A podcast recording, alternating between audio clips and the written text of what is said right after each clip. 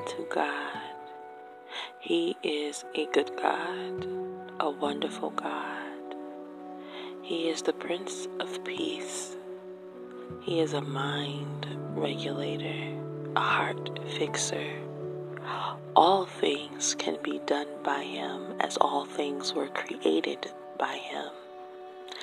He is what hangs the sun and the moon in the sky. He has the ability to turn every circumstance around in your life. Nothing, and I do mean absolutely nothing, is too hard for God. I'm talking about God Elohim, God Jehovah, El Roha, El Shaddai. El Nisi, El Jireh. I'm talking of the God that is the God above every God. Amen. Do you truly believe? Do you truly believe that all things can be done by God? Do you truly believe that God has the ability to turn things around? Do you truly believe that nothing, absolutely nothing, is too hard for God? How can you show God today that you truly believe and trust that absolutely nothing is too hard? For God.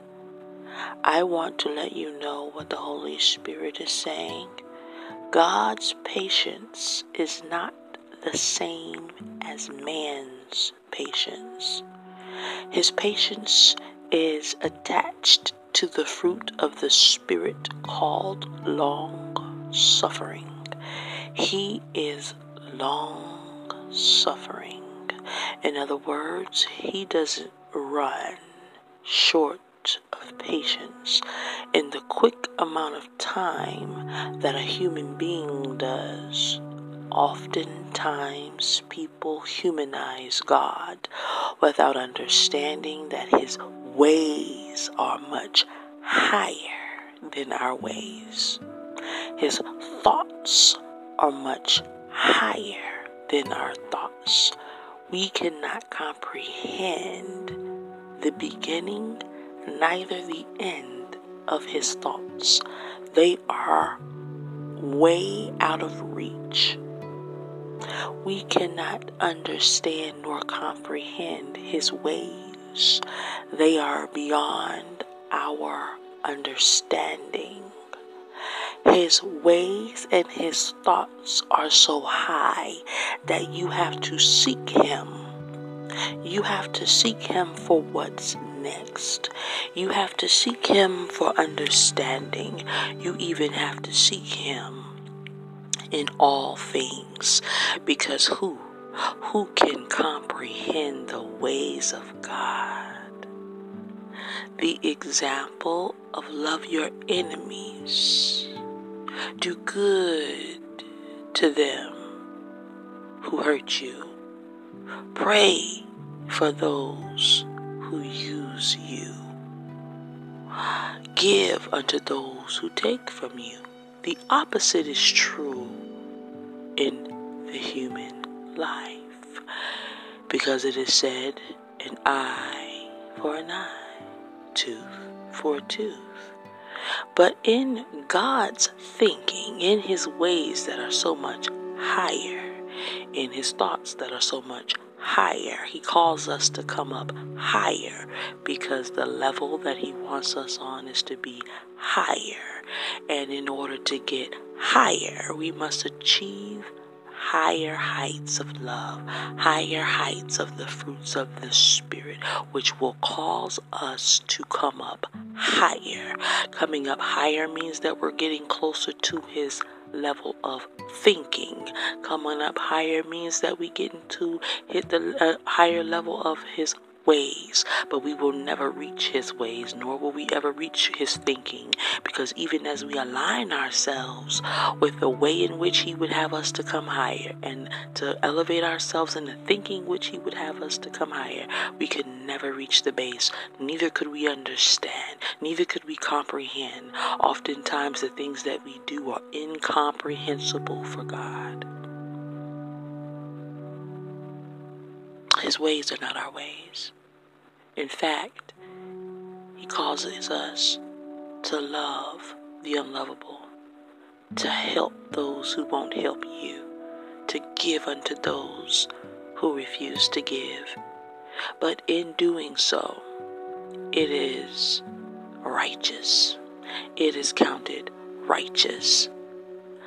Let us not walk in condemnation for those who are striving to walk in a life of excellence for God through exploits of walking in righteousness. Let us celebrate God in the fact that there are some people who have their hand raised and are willing to do the undoable to many, do the unspeakable to many, the ones who are chosen to do such things for God that many would not do.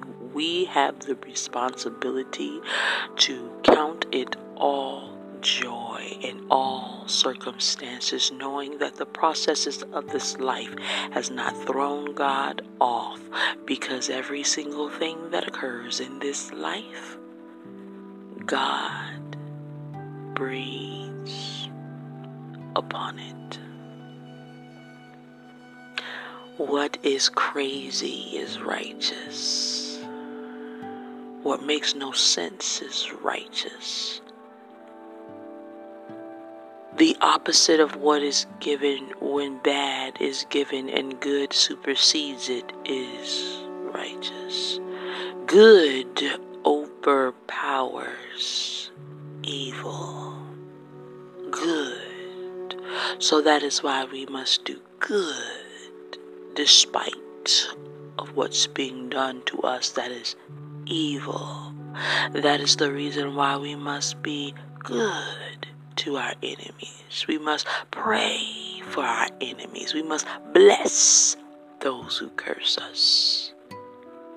In doing so, you have reached a whole nother level that your money cannot buy, but that heaven can comprehend the higher you go in your thinking to reach or to strive to reach that higher height and level of thinking that drives you in the direction of God's highest thoughts and God's highest ways, the closer you are to becoming wealthy in the kingdom of God.